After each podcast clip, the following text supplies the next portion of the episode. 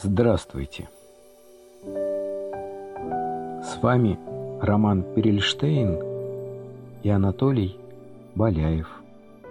Вы слушаете подкаст «Костер Померанца и Миркиной». Здравствуйте, друзья! Меня зовут Анатолий Баляев, и с нами Роман Перельштейн. Роман, здравствуйте! Здравствуйте!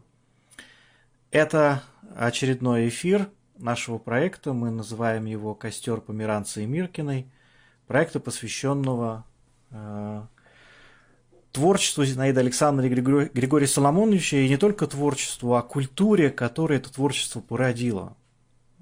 Состояние души, которое у нас с вами осталось и которое мы теперь никогда не сможем потерять, которое э, возникло, окрепло и стало возможным благодаря тому, что эти два замечательных человека делали то, что они делают.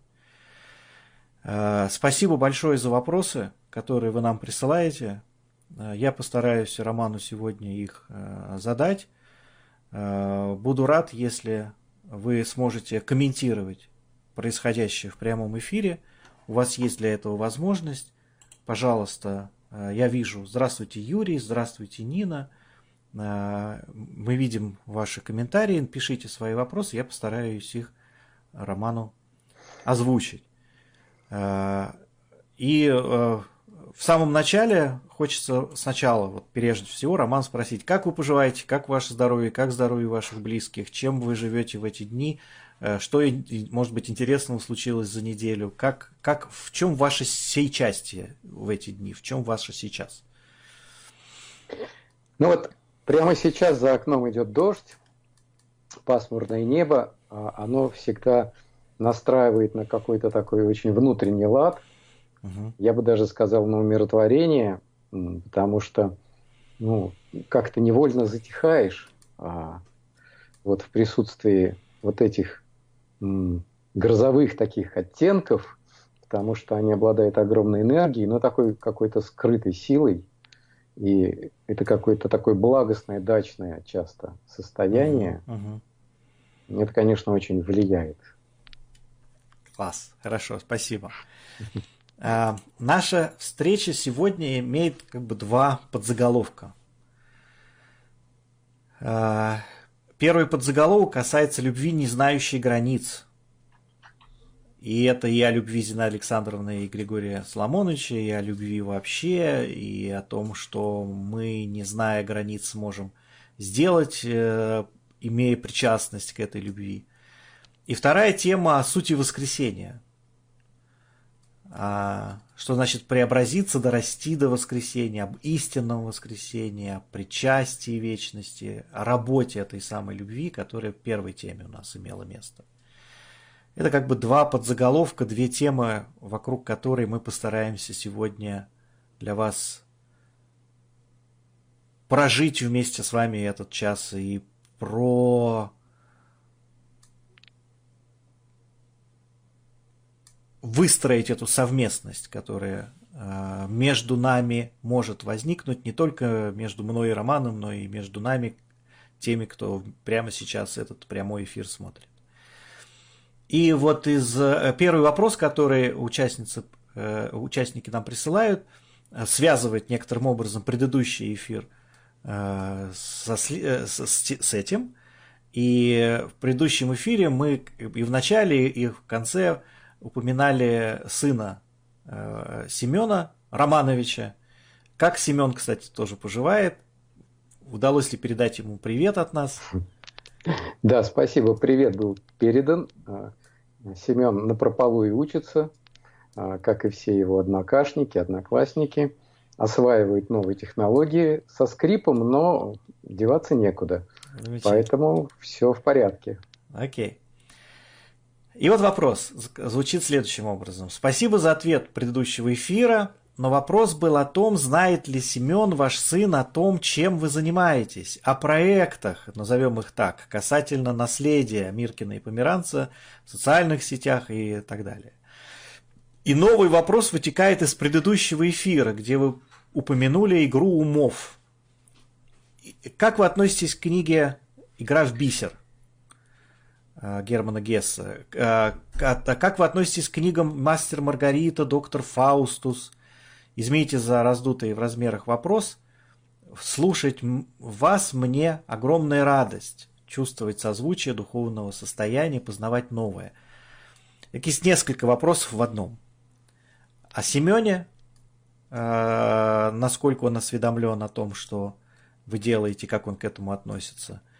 И о книгах, об игре «Бисер», э, «Мастер и Маргарите» и доктору, «Докторе Фаустусе». Ну, я, как уже и ответил прежде, он, конечно же, знает, и Зинаида Александровна, Григория Соломоновича, ну, с моих слов, по фотографиям, потому что их имена на слуху. Но я думаю, что преждевременно говорить о каких-то его вот э, таких погружениях длительных и глубоких в эти темы, и я его туда и не принуждаю, я его туда и не затягиваю. Достаточно того, что он получает через меня, через супругу, через нашу семью.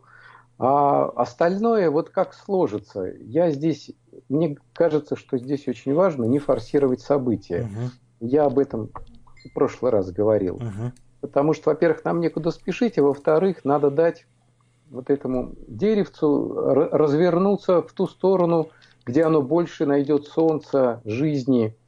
Вот, и поддерживать его в этом. И даже если это мне будет не очень, например, ну, как бы, не то что нравится, а вот созвучено со мной, ничего страшного в этом я не вижу. Угу. И прекрасно. Главное, чтобы оно росло и служило жизни, и дарило счастье, и умело само быть счастливым. Вот это главное. Спасибо. Да, что... Про книги. Да, про книги. Я хочу вас поблагодарить за вопрос про книги, потому что он действительно очень глубокий. И все три произведения, упомянутых вами, они, конечно же, перекликаются. И поэтому о них, наверное, было бы правильнее говорить несколько даже и в общем. Ну, коль вы упомянули «Игру в бисер», начнем сразу с нее. Ну, во-первых, это замечательный роман. Это, конечно же, философская проза. Это художественная литература. Это уникальное явление.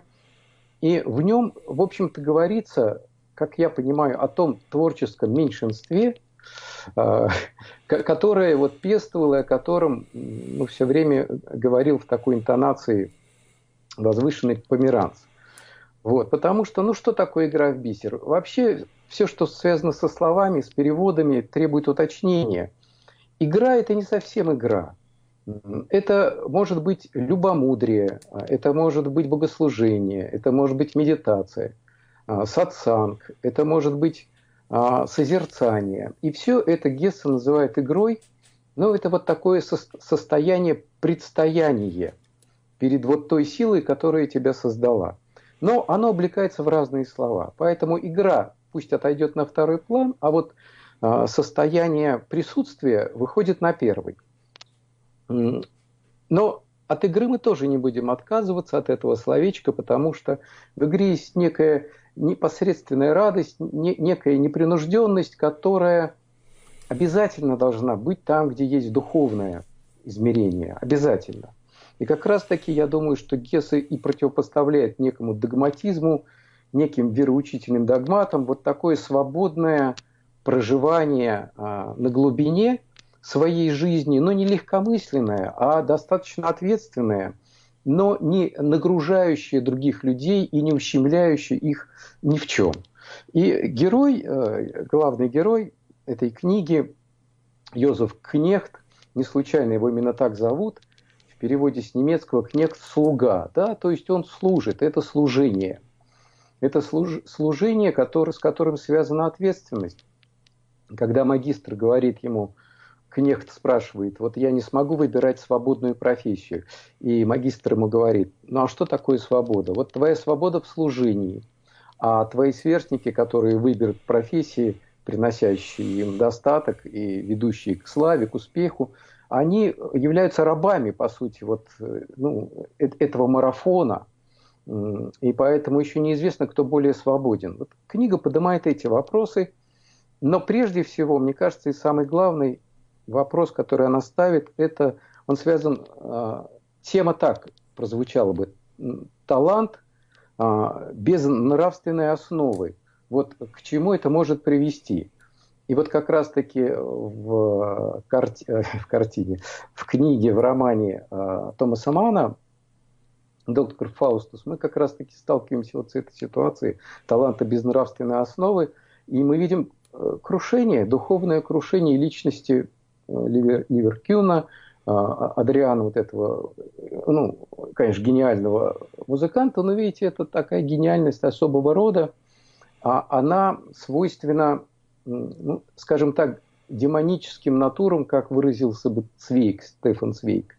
И вот этот вот демонизм, воспеваемый культурой, эпохой модерна или там первой половины двадцатого века, он потом аукнется всем. Конечно же, и, и сам Цвейк пострадает, прежде всего, от этих личностей демонических натур. Он, собственно, покончит с собой, потому что фашизм будет его преследовать физически и психологически, он не выдержит этого давления. Ну и, собственно, Томас Манн тоже понимал, он уже и предчувствовал появление нацизма в Европе и некого такого, да, заката Европы, и уже проживал это, потому что обе книги написаны, ну, собственно, уже во время Второй мировой войны, в начале. Это очень важные произведения, которые говорят о выборе художника, о его вот этой духовной составляющей, вот его творческих поисков. Что касается «Мастера и Маргариты», в молодости меня очень э, как-то вот, покоряла эта книга, но э, с прошествием времени она стала отходить на второй план, по крайней мере, в прозе Булгакова. Я больше люблю «Белую гвардию», считаю, что это более человечное и более сильное произведение, потому что, ну, очень много заигрывания в «Мастере и Маргарите» с разными вещами и стихиями, и вроде бы это тоже игра, но в ней уже присутствует такое начало, может быть, некое спорное. Вот мастер, например, говорит: «Я не заслужил света, я заслужил покоя». И он как бы, ну, понимает, что он несовершенен и что он устал. Он устал. И а, эта усталость, она чувствуется. И усталость Булгакова, и усталость человека советской эпохи. Это больше, конечно, чем усталость. А, поэтому это, эта книга, она больше в гоголевской такой немножко традиции, я думаю, написана. Вот. И а, она откликнулась сильно в молодости, а потом как-то я к ней поостыл. А «Игра в бисер» и а, «Доктор Фаустус» — произведения, к которым я возвращаюсь и перечитываю. Могу я здесь добавить один аспект? Ну, всем известна вот эта фраза Воланда о том, что зло – это та сила, которая пытается совершить злые поступки, а все время получается у нее поступки-то другого сорта, то есть добрые. И еще вот эта фраза о том, что нет злых людей, а есть люди несчастные. И э, у меня есть в этом смысле такая... Вот мы недавно с сыном пересматривали, то есть э, э, мы, э, ему нужно было это прочесть, и мы посмотрели вот этот фильм, который был снят э, телевизионный не так давно. И пытаясь вот с, уже с, со взрослыми мозгами это все переосмыслить, э, пришла такая мысль о том, что... когда советские люди отказались от Бога как бы публично, заботиться о, о них пришел дьявол. И ему получилось сделать, может быть, там желая какие-то, ну или там пытаясь сделать злые дела, снова сделать нек- некое добро. И сделать то добро такое, как, как эти люди его просили. И... это, знаете, о чем? О том, что вот мы как-то касались, кажется, с вами этой темы. И у Бориса Гребенчикова есть вот эта история о том, что здесь кроме Бога, в кого ты стреляешь, здесь кроме Бога никого нет. о том, что любые наши попытки малевать себе иконы и, и Бога, и дьявола, мы создаем Бога по своему образу и подобию, и дьявола мы создаем по своему образу и подобию. И в этом формате вот то, что в «Мастере и Маргарите» звучит, показалось мне очень трогательным, потому что даже все то, что нам хочется именовать злым, сжалилось над советскими людьми. И постаралась сделать так, что мы э, как бы заслуживаем покоя. Тут это напоминает немного анекдот такой, ну как не анекдот, а такую какую-то фразу случайную. Я долгое время ездил на, на вазовской машине, и э, один из владельцев вазовской машины где-то там в социальных сетях написал, говорит, я, говорит, я думаю, что мне в аду несколько десятков лет скостится за то, что я на этой вазовской машине ездил.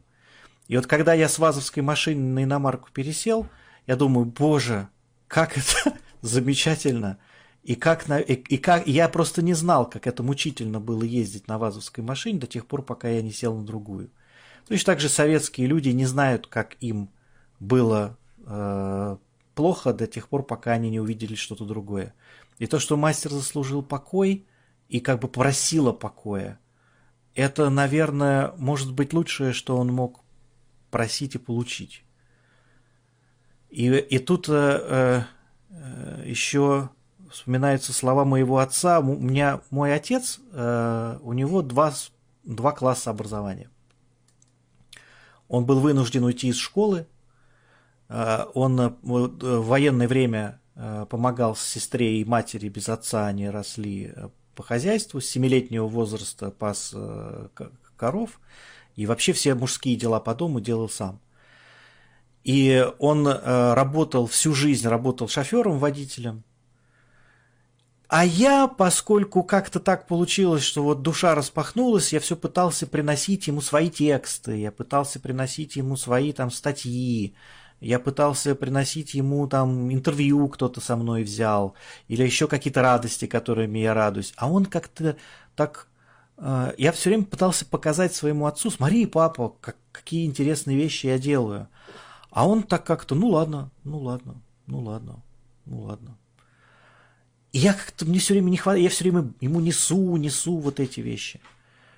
А потом мы с ним едем в машине, и я э, управляю машиной, он сидит на пассажирском, э, пассажирском кресле. И я вот как раз в этот момент еду, мы с ним молчим, я думаю, как же мне у отца послужить, заслужить какое-то вот уважение, потому что мне хочется, чтобы мой отец уважал то, во что я уважаю в себе. И я как-то маневрируюсь, перестраиваюсь, и он мне так тихо так говорит спокойно, говорит, хорошо, ты ездишь-то. И через минуту меня буквально накрывает.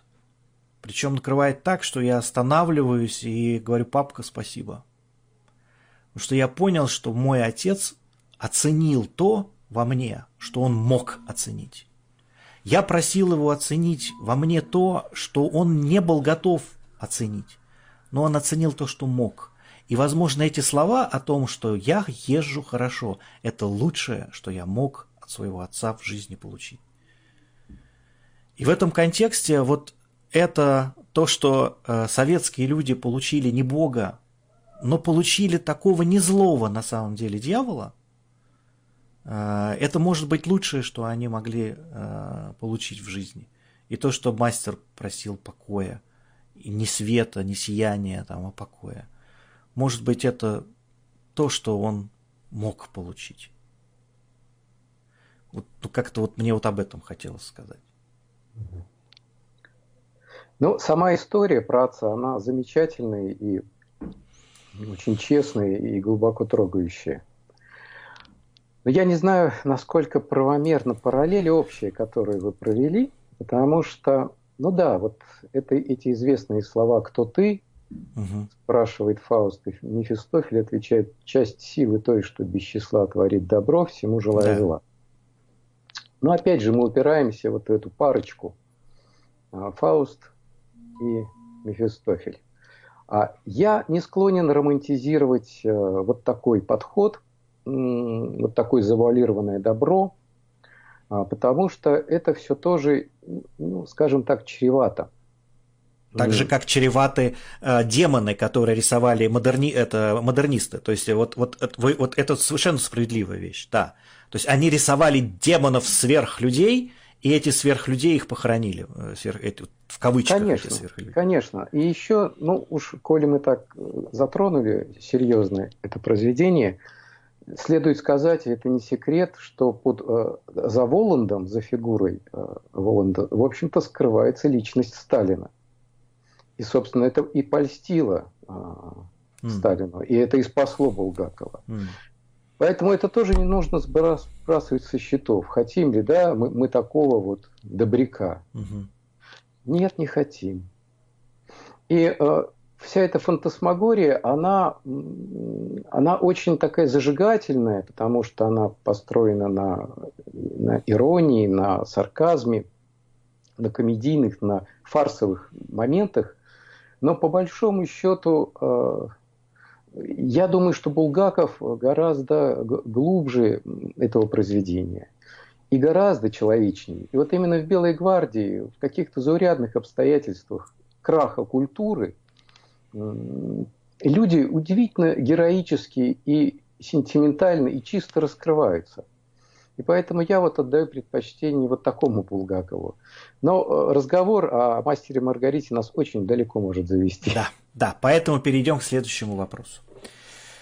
И вопрос звучит так. Как сохраняли, видимо, вы, как, как вы сохраняли высокие чувства в быт... И, а, нет, вру, не вы. Просто как сохраняли высокие чувства в быту Зинаида Александровна и Григорий Соломонович? На каком фундаменте все строилось и стояло? Но вы, кажется, отвечали на этот вопрос, вы упоминали юмор. Может быть, есть что-то еще, что, что, о чем вы хотите от, отметить? А, ну, смотрите, высокие чувства, они ведь не существуют в отрыве от всей полноты жизни. И, наверное, было бы неправильно как-то вот ставить на пьедестал наши представления о, ну, людях, которых мы глубоко уважаем. Я бы вот так сказал. Потому что мы отдаляем, отдаляем их от себя. Дело в том, что этот единый поток целостной жизни, он не предполагает каких-то перегородок и разделений. А основа, основа простая. Знаете, вот есть такое выражение, кто-то удачно пошутил, я вот, мне это запомнилось. Кто такой эгоист? Эгоист – это тот, кто думает о себе больше, чем обо мне. Ну вот, да, такая шутка. Угу. И у меня в ответ родилось вот такое наблюдение, что эгоист – это тот, кто думает о себе и обо мне больше, чем о Боге. Mm. И вот если люди живут вместе, если они делят один кров, и они думают о Боге больше, чем о себе, и даже друг о друге,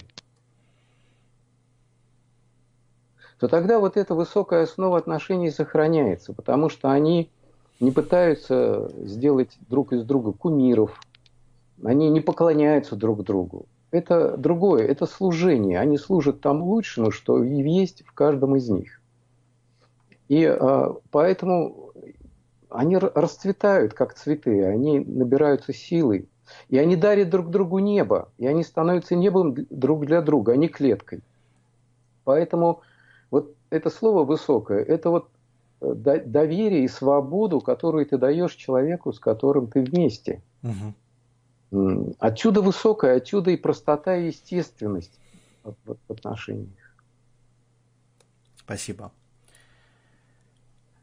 Следующий вопрос звучит следующим образом. Следующий, следующим, еще раз скажу два раза следующим, чтобы больше не повторять. Дорасти до воскресения – вот задача двадцать первого века. Как эта задача решается сейчас? Какие этапы на этом пути человек проходит? Как вы, Как бы вы ну, сказали? Видите, сразу вопрос требует уточнения. Кто, э, кто будет дорастать до воскресенья? Вы будете дорастать, я буду дорастать. Не вообще, а вот конкретно. Вы, я, мы. А, понимаете, очень важно, ну, по крайней мере, для себя я как-то это отметил и понял, а, вот эти глобальные постановки вопросов, которые есть и у Зинаиды Александровны, и у Григория Соломоновича, а, их очеловечивать и, ну, как бы не то что очеловечивать, а приземлять, то есть ставить на землю. Вот дорасти до воскресенья, да, допустим, пастернаковское. Или вот такие вот вещи, как вечность, причащение вечному. Что на самом деле за этим скрывается? За этим скрывается быть живым. По-настоящему живым. Одно из стихотворений Зинаиды Александровны кончается строчками: «А мы не молим о спасении, не ждем его, как чудо ждут. Мы просто знаем, воскресенье есть самый тяжкий в мире труд». То есть, понимаете, вот каждодневное усилие, которое не от тебя исходит, а это усилие во имя. Вот нас так и тянет, понимаете, каким-то поражающим наше воображение картинам, каким-то очень мощным событием. На самом деле, вот истина, ну я вот так скажу, она кроется в таких мелочах, в такой повседневности. И она там просто искрится своими золотыми крупинками.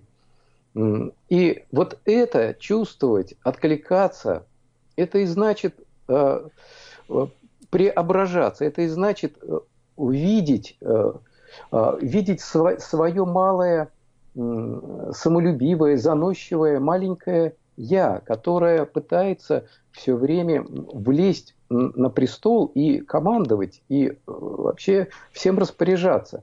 Видеть его, видеть свое эго, но при этом его не нужно уничтожать, его не нужно убивать. Вот как говорят учителя, перестань кормить свое эго, и тебе не придется его убивать. То есть перестань его обслуживать, перестань его холить и лелеять, как домашнюю зверушку. И оно само, само найдет свое место и будет тебе помогать. И это тоже относится к воскресению, это тоже относится к преображению. Когда ты рождаешься заново для каждого дня, когда ты не тянешь в этот день груз прошлого и страхи, связанные с будущим, это тоже относится к воскресению и преображению, к обновлению жизни, к истинной жизни. Спасибо. И я тут вот э, чуть-чуть опять э, хочу от себя э, сказать э, и, и задать вопрос. Э, в некотором смысле выстраивание титанов, э, суперлюдей, про которых мы говорили несколько минут назад, которые погубили всех этих писателей, которые их создали, чуть-чуть напоминает такое же выстраивание титанов, супертитанов духа, которые как бы своим убер-просветлением э, воссияют и дадут нам прикурить от огня, от, от своих, значит, э, э, огненных каких-то ладоней, там, я не знаю. Э, и с, очень в этом контексте то, что Роман говорит о э, мелочах, о самых маленьких отражениях, которые доступны прямо сейчас, вот вообще прямо сейчас, это, это, это, это очень созвучно к тому, как я тоже к этому отношусь. Но в этом контексте вот монстры, которые мы создаем на пути вертикального развития человека, как вот взросления, и те же монстры, которые мы создаем на пути вертикального развития духа, это э, такие, ну, детские болезни своего рода. Что мы очень хотим куда-то туда вперед, как у того же Гребенщикова, и кажется, что там впереди что-то непременно для нас. Мы очень хотим куда-то туда вперед и хотим, но мы обозначаем вот в этом желании два вектора. Вектор взросления и вектор пробуждения.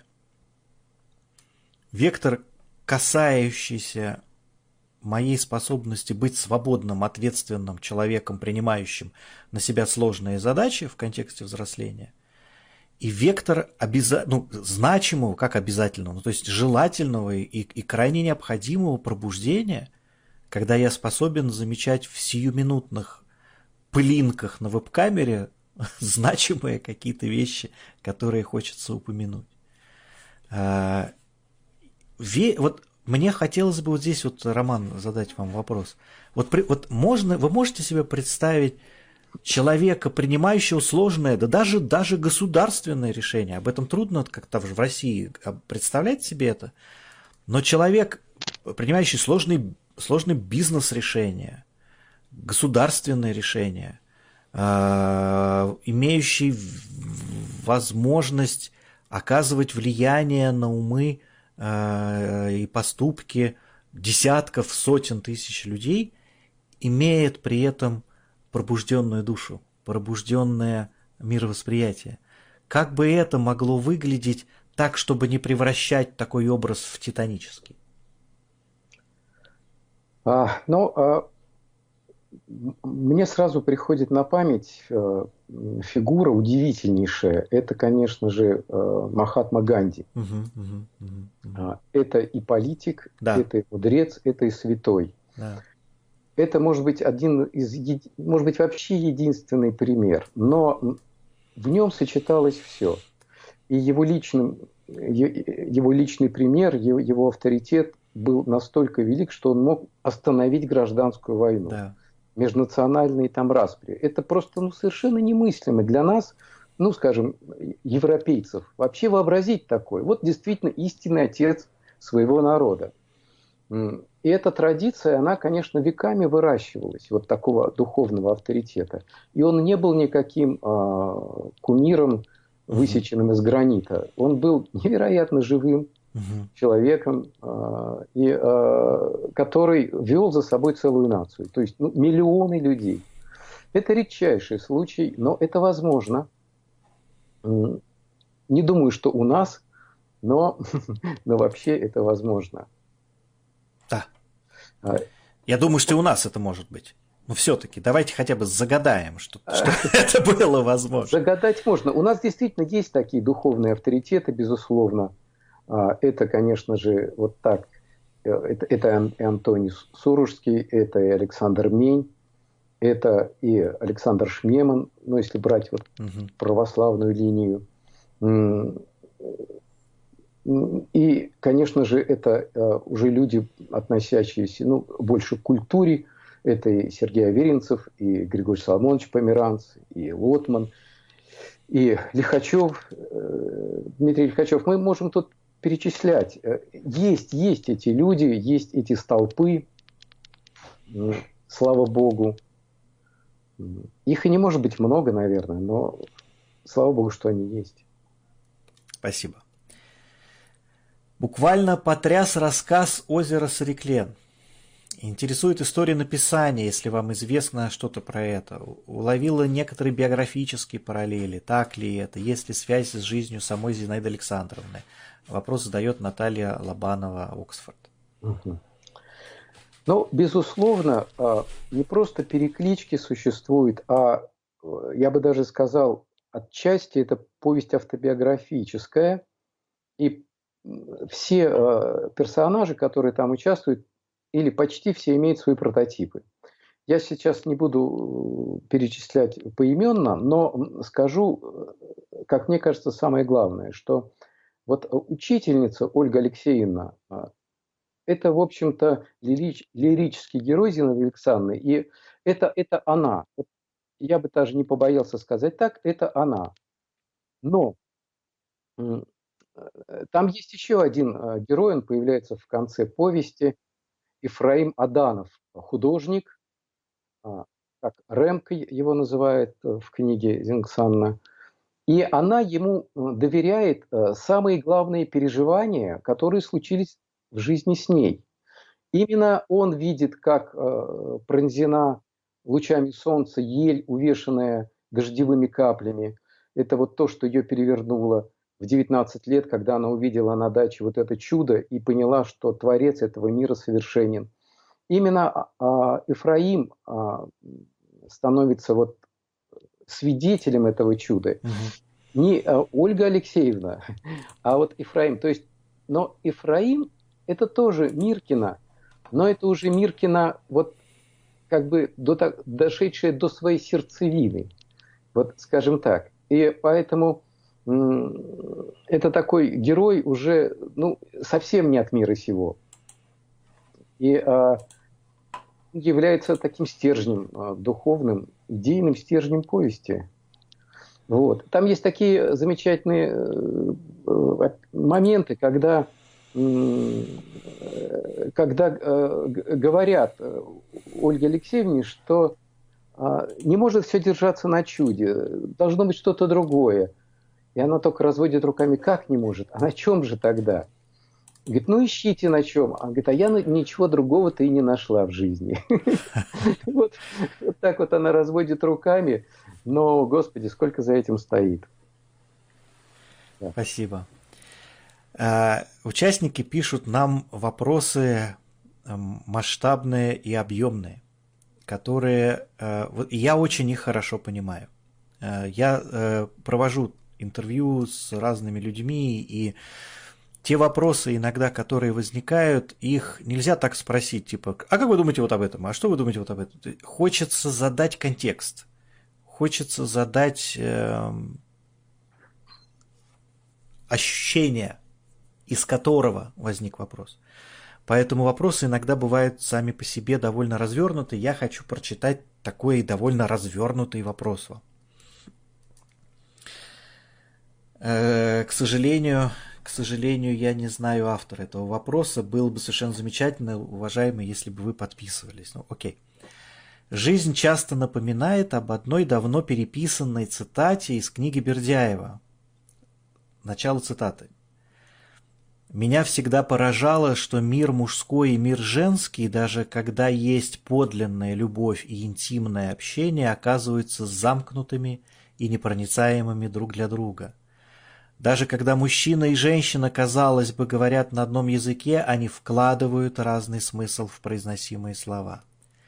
Горький опыт убедил меня, что люди вообще плохо понимают друг друга и плохо вслушиваются в то, что говорят друг другу. Личность другого всегда остается для нас почти непроницаемой тайной. Любовь есть опыт проникновения в эту тайну, но тайна уходит в большую глубину. И, может быть, это так и нужно. Проблема общения есть проблема преодоления одиночества. Любопытно, что общение с единоверцами нисколько не преодолевает одиночество, а иногда и увеличивает его горечь. Конец цитаты. Ведь даже стихи Зинаиды Александровны, я уверен, несут разным людям разные впечатления и опыт. Об этом опыте хорошо сказал Ричард Бах в интервью. Время от времени ко мне приходят люди и спрашивают, понимаешь ли ты, что ты здесь написал? И я говорю, конечно, понимаю, но они мне сообщают нечто такое, о чем я не знал. Периодически люди находят в моих книгах значительно больше, чем я мог предположить. Поэтому я не считаю себя автором книг, написанных мною. Конец цитаты. Проблема общения, проблема понимания между людьми. Что вы думаете по этой теме? Что вы думаете, вот от себя уже добавлю, Роман, о том, что понимание – это почти невозможное чудо. Мы все ищем чудес, Бог весь в каких духовных глубинах. А самое простое, как, вот абсолютно непростое и крайне редко встречающееся чудо – это очень ясное понимание между двумя людьми, которое заслуживает того, чтобы к нему идти, чтобы об этом чуде заботиться, чтобы его своими руками создавать. Что вы скажете о проблеме вообще понимания между людьми, мужчинами, женщинами, людьми в, в принципе? Спасибо за этот большой и непростой на первый взгляд вопрос. Я не думаю, что мы должны стремиться... вот к тому пониманию друг с другом, о котором идет речь в этом вопросе. Угу. Я думаю, что если мы что-то и должны, то э, угадать и найти свою душу. Вот ту э, живую сердцевину. И если это произойдет, если мы научимся э, разговаривать со своей душой, делить с ней э, радости и горести, и э, быть с ней единым целым, вот с тем источником бытия, с тем источником себя самих, если мы это научимся, и если на то будет милость Божья, то тогда все остальные вопросы понимания с другими людьми снимутся сами собой.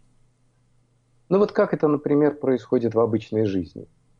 Ну вот живут два человека, ну, допустим, мать и сын, или дочь и мать, и вроде как они вот не понимают друг друга, у них есть масса претензий, которые с течением жизни накопились, и это понятно.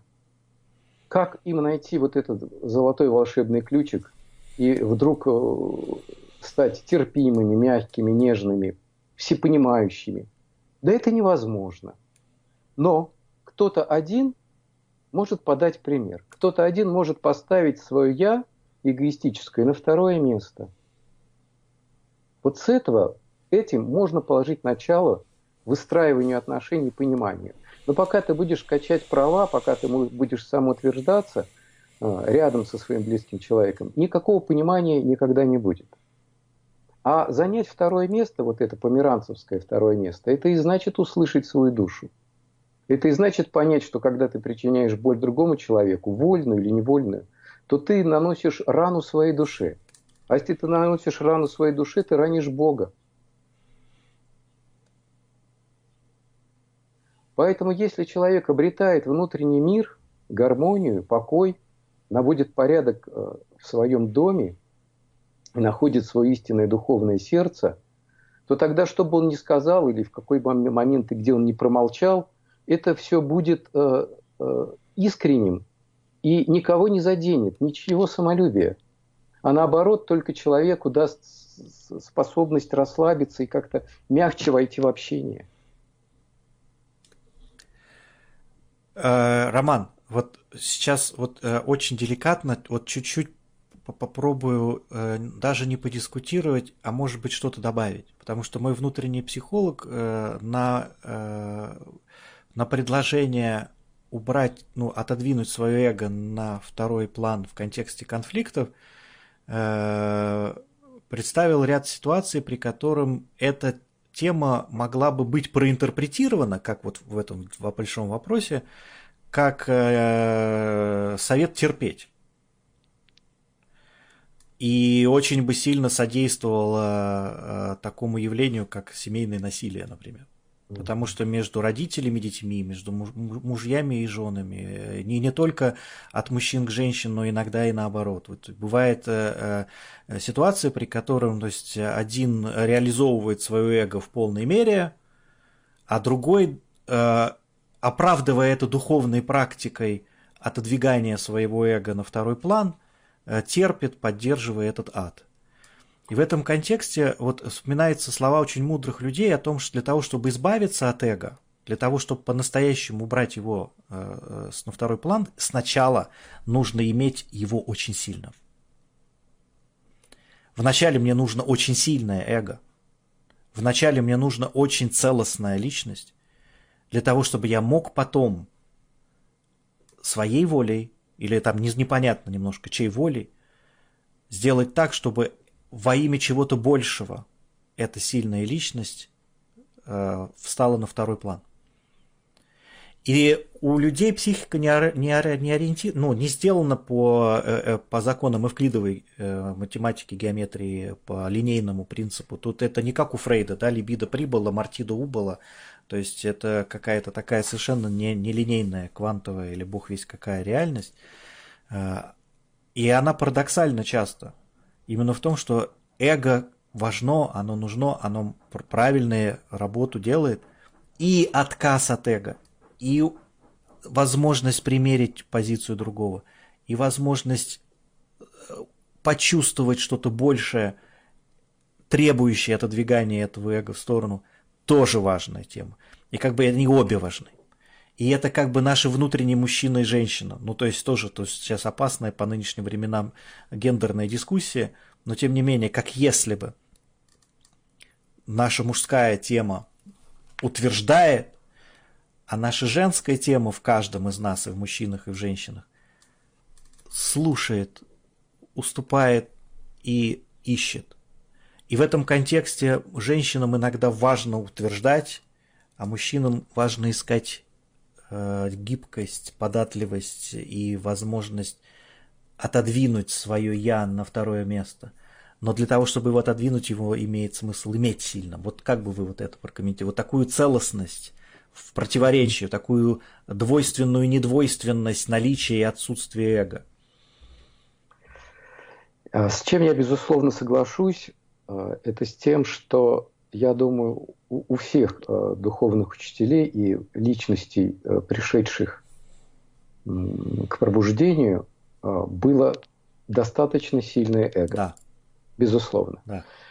Если бы у человека не было сильное эго, он бы никогда не понял, в какую сторону ему двигаться. То есть, как и Померанц выразился, что он вырвал эго как здоровый зуб, находясь О. в лагере, как здо... не больной зуб, да, а как прекрасная здоровый. Метафора.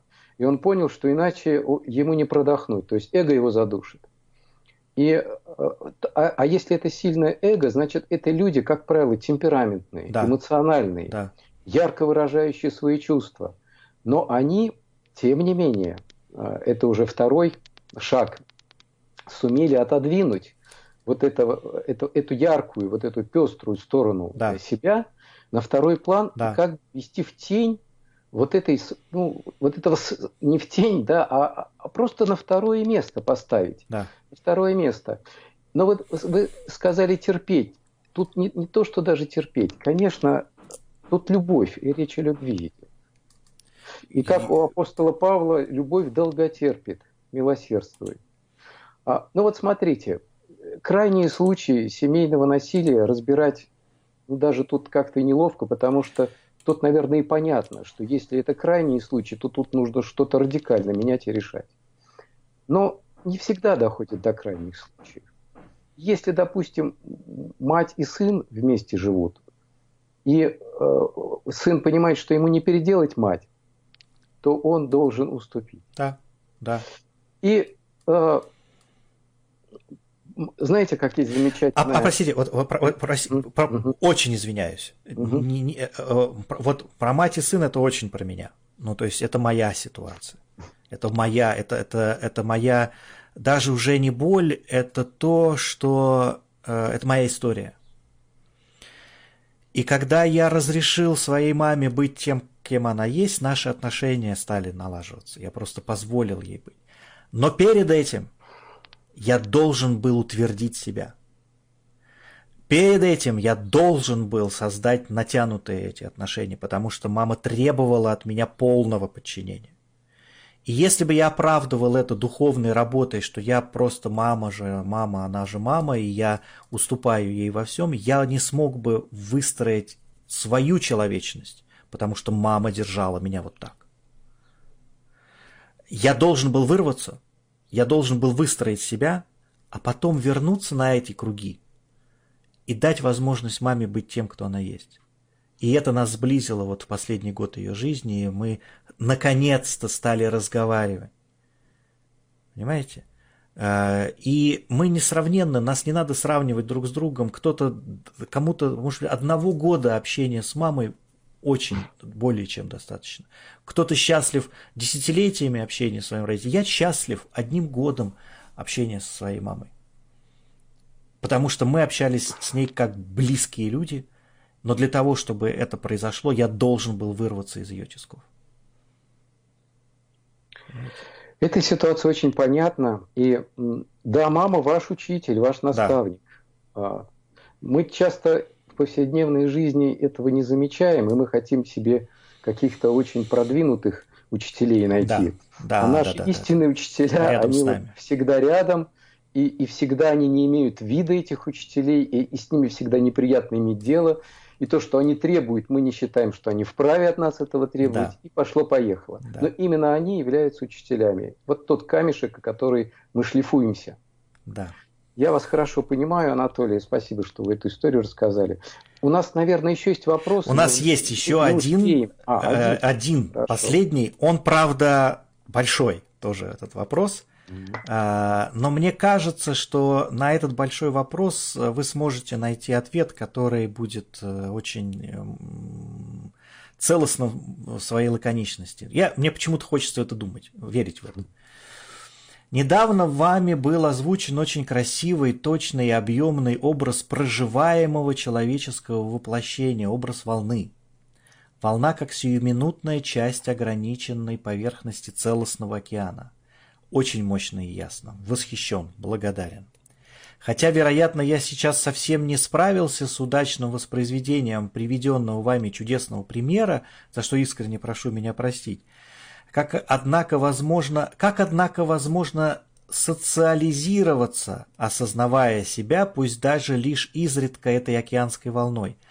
Как и за счет каких ресурсов становиться мотивированным, социально развиваться, проявлять заботу, реализовываться, в том числе творчески, если уже осознаешь, пусть и периодически, себя такой волной?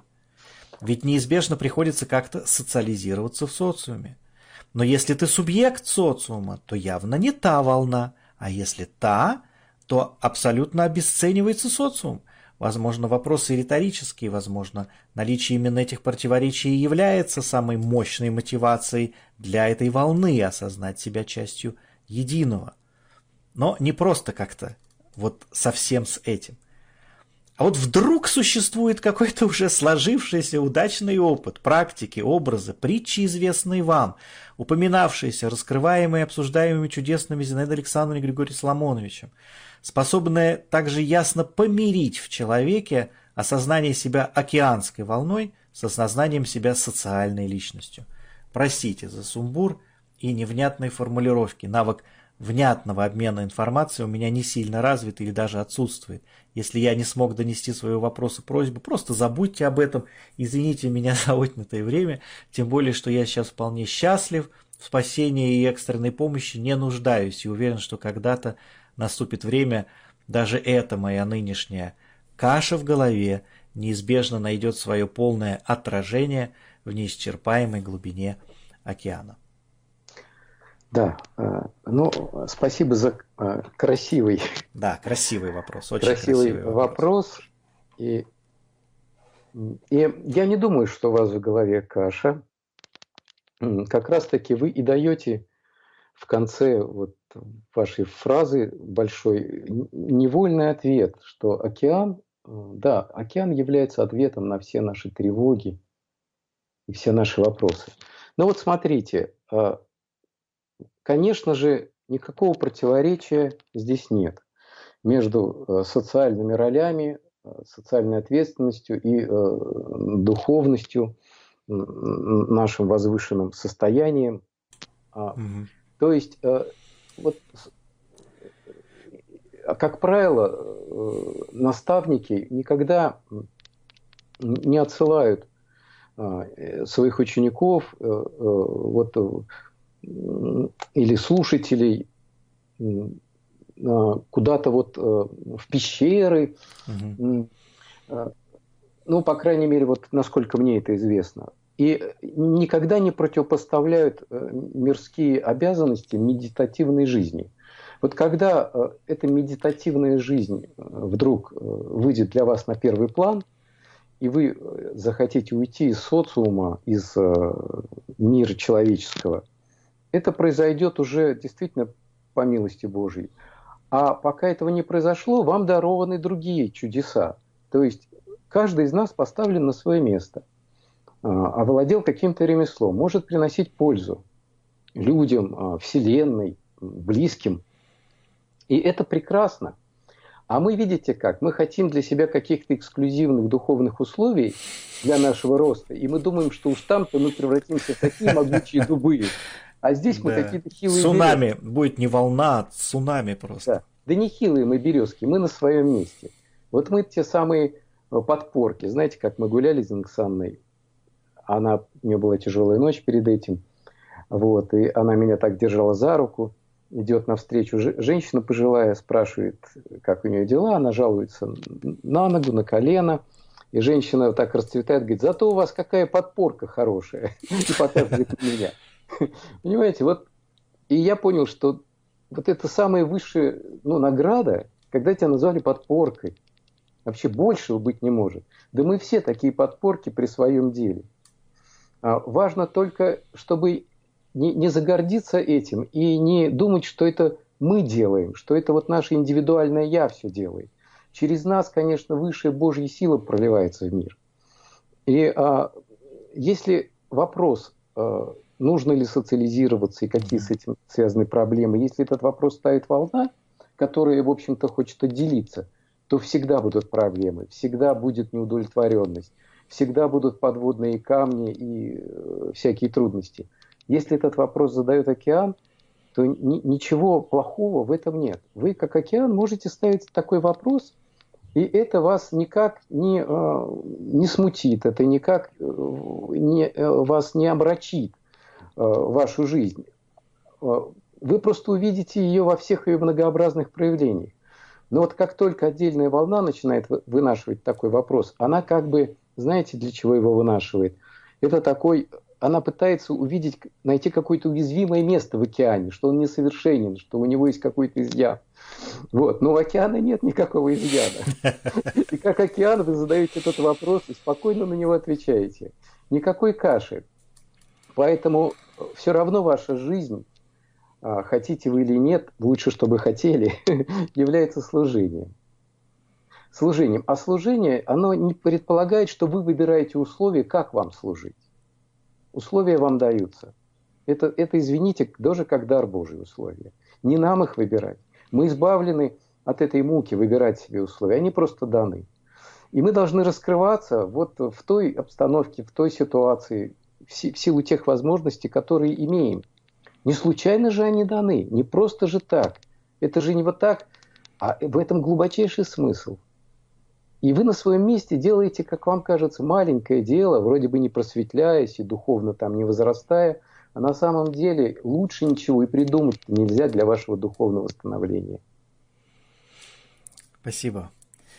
Мне кажется, что сама метафора волны в некотором смысле содержит ответ на этот вопрос. То есть вопрос о том, как вот быть волной и как не быть волной. Она волна, она такая, она приходит... и уходит. Она так накатывается и отпускает. Она то есть, то нет. Она то сформировалась, то тут же растворилась. И, и э, волна, мы так ее и называем волной, потому что только что ее не было. Э, и как бы вот в физике волной называются вот волновые движения. Вот, они, они, они есть, потому что мгновение назад их не было. И вот эта возможность в свете и в тени видеть красоту и быть несовершенным для того, чтобы через день быть другим, более открытым для света, там, для чего-то. Это вот то, как мы живем, это какое-то человеческое дао вообще. То есть вот быть и не быть, а потом, чтобы быть, нужно не быть и разместить, не быть рядом с собой, разместить смерть рядом с собой, чтобы двигаться к жизни. И вот, вот в этой... дуальности, наша недуальность и происходит. Да, вот. Поэтому метафора волны здесь и есть ответ на этот вопрос, мне кажется. Роман, спасибо вам большое. Спасибо за, спасибо за очень искренние вопросы. И да. Там видна огромная работа, и я поражен да, таким, таким откликом чудесным и вдохновляющим. Да. Друзья, мы вас от души благодарим, что были сегодня с нами. Мы очень рады как-то соотнестись с вашими вопросами и как это, накатываясь на, на, ваши, на ваше время, на ваши умы и души по четвергам, мы сейчас имеем честь откатиться назад, для того, чтобы прийти к вам снова в следующий четверг. Будьте здоровы, берегите себя, Роман. Всех благ вам, вашим спасибо. Близким. Спасибо. Спасибо. Хочется сказать спасибо еще одному человеку, который незримо присутствует с нами, Марии Красницкой. Кстати, мы ее ни разу не упомянули. А Мария Красницкая – это душа этого проекта, которую совершенно замечательно, кстати, мы можем попробовать в следующий раз, почему бы и да, тоже пригласить в прямой эфир, что, может быть, Мария часть вопросов сможет Роману озвучить. Потому что женский голос в нашей мужской беседе совершенно будет замечательно звучать, на мой взгляд.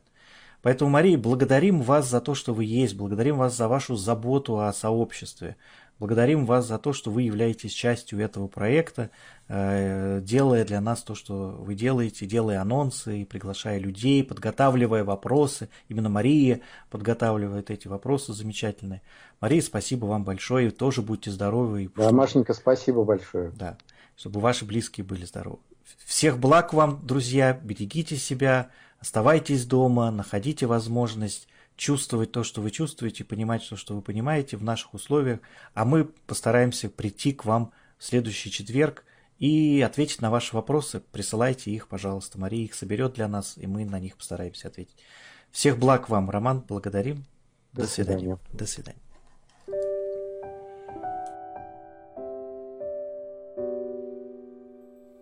Чтобы получить еще больше пользы от наших подкастов, заходите на сайт голос перемен точка ру. Там вас ждет несколько приятных подарков и сюрпризов. Центр становления человечности – это просветительское экспертное сообщество. Мы объединены задачей заботливого содействия естественному развитию людей и организаций. Мы создаем для вас открытые и корпоративные образовательные программы, основанные на результативном применении спиральной динамики, интегрального подхода и других современных моделей всестороннего целостного развития. Вы можете написать свой комментарий и узнать мнение других слушателей об этом подкасте, перейдя на сайт голос перемен точка ру. Желаем вам доброго дня. До новых встреч!